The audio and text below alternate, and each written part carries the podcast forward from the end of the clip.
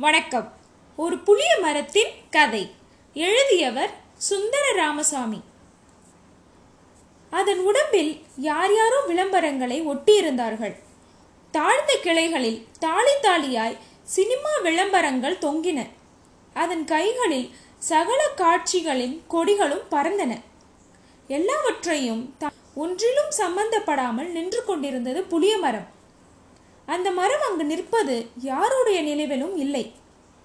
எல்லோரும் அதன் பெயரை மட்டும் எடுத்ததற்கெல்லாம் உச்சரித்துக் கொண்டிருந்தார்கள்.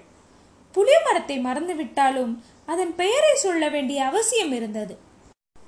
இந்த ஊருக்கு நான் முதன் முதலாக வந்ததும் புளிய மரத்தடியில்தான் வந்து இறங்கினேன்.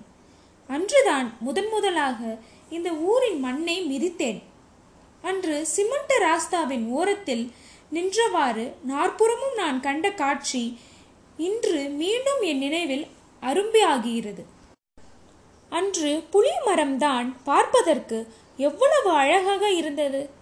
அந்தரத்தில் விரிந்து பறக்கும் நூற்றுக்கணக்கான பச்சை குடைகளை ஒரே கயிற்றில் இணைத்து கீழ்நோக்கி இழுத்து பிடிப்பு இருப்பது போல் அல்லவா புளிய மரம் நின்று கொண்டிருந்தது? கண்டோடும் தூரத்திற்கு வரிசையாகவும் வரிசை குலைந்தும் சரி சரியாக சாய்ந்த கும்பலும் ஒன்றன் பின் ஒன்றாக ஊர்ந்த வாகனங்களும் என் சிந்தையில் விரிகிற போதே புளிய மரம் எழுந்த பேராசையும் என் செவியில் நிறைகிறது. அந்த மாதிரி வசதியும் வனப்பும் கூடிய கடை வரிசையை இனிமேல் எங்கு சென்றால்தான் காண முடியும்?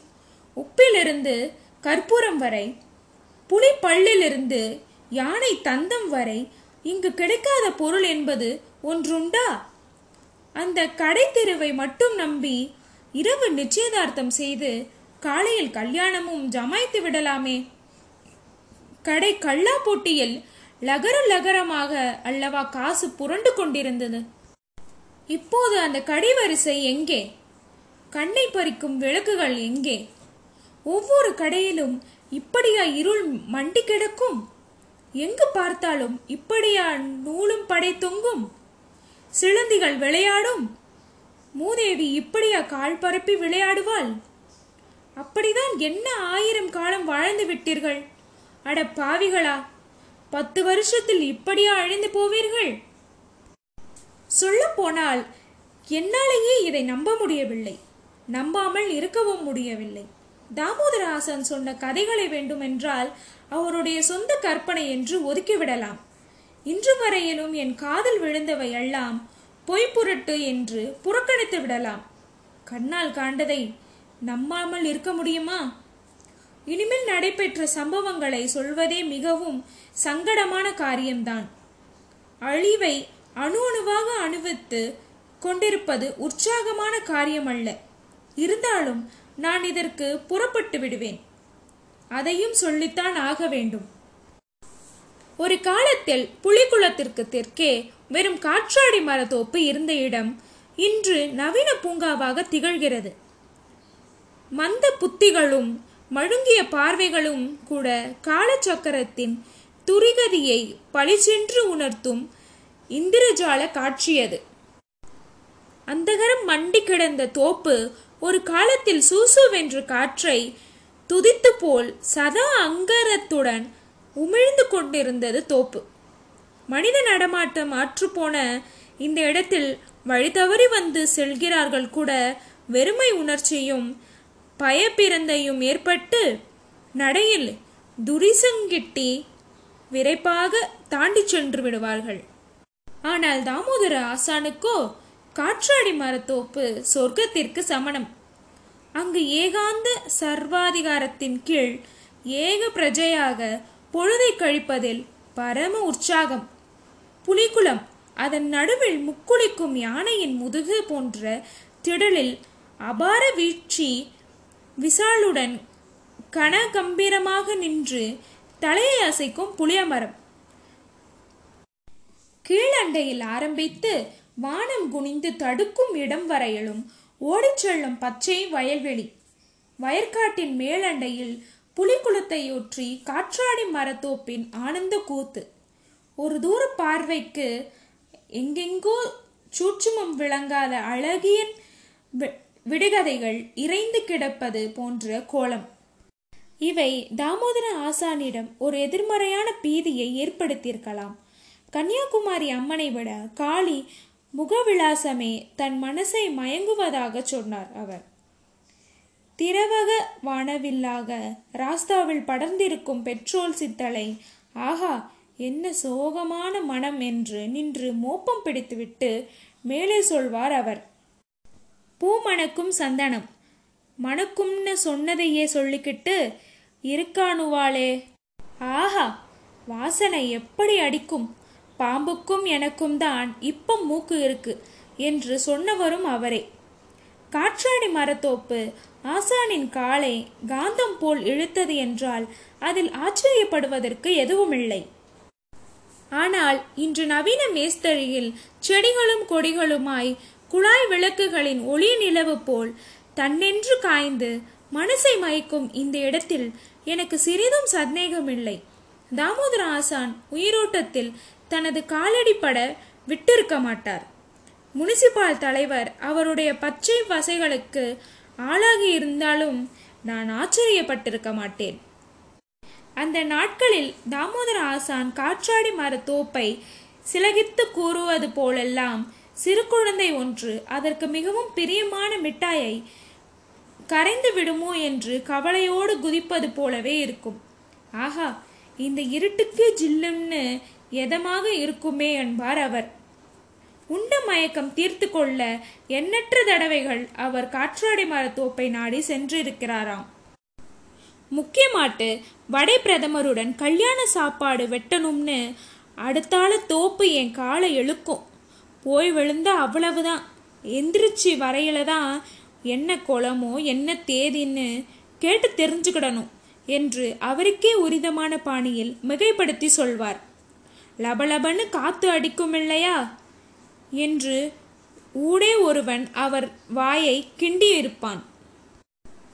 காத்துன்னு சொல்லாதடோய் மந்த மாறுதம்னு சொல்லு என்பார் ஆசான். ஆஹா என்னன்னு அடிக்கும்? வெண்பட்டை மேலே போட்டு இழுத்த போல இருக்குமோ முல்லைப்பூவை கூட கூடையாட்டு கவிழ்த்தாள் போல் இருக்குமோ? என்றெல்லாம் உவமைகளை வரியறுத்து வர்ணிக்க ஆரம்பித்து விடுவார். வெயில் வான முகடேறி நின்று செங்குத்தாய் தங்குகிற வேளைகளிலும் கொஞ்சம் இரவும் இழக்காமல் கொட்டி கரந்தமாய் பிடித்து கொள்ளும் காற்றாடி மரத்தோப்பை பற்றி கொள்ளும் தாமோதர ஆசான் சொல்லித்தான் நாங்கள் தெரிந்து கொண்டோம்.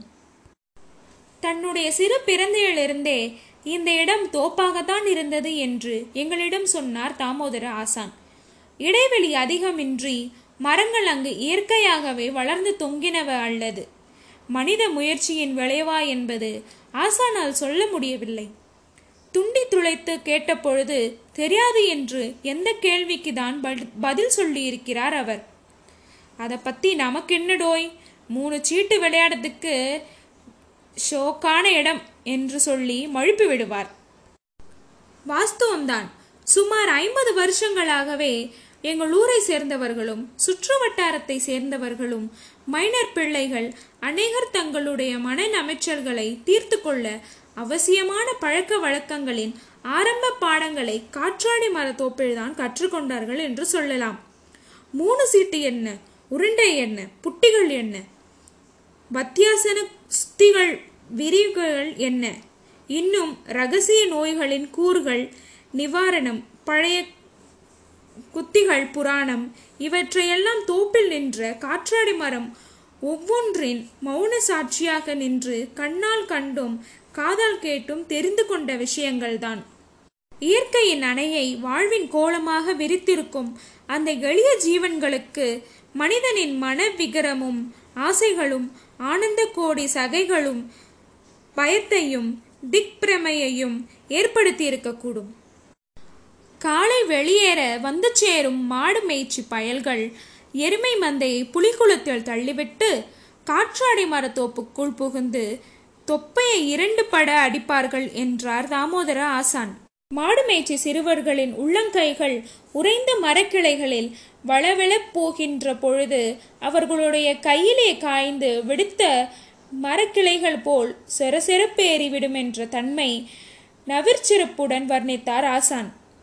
கிளைகளுக்கு கிளையும் மரத்திற்கு மரமும் தாவி தாவி வந்ததில் சிறுவர்களுக்கு நலவட்டத்தில் அந்தரத்தில் மனசுக்கு ரொம்பவும் இசைவான ஒரு சஞ்சர மார்க்கம் கூடிவிட்டது என்றும் கண்ணை மூடிக்கொண்டு குதிக்கின்ற இடங்களிலும் வாகன கிளைகள் முளைத்து அவர்களின் ஏந்தி கொண்டு கொள்ளும் என்றும் ஆசான் தன்னுடைய பாணியில் சொன்னது நினைவுக்கு வருகிறது.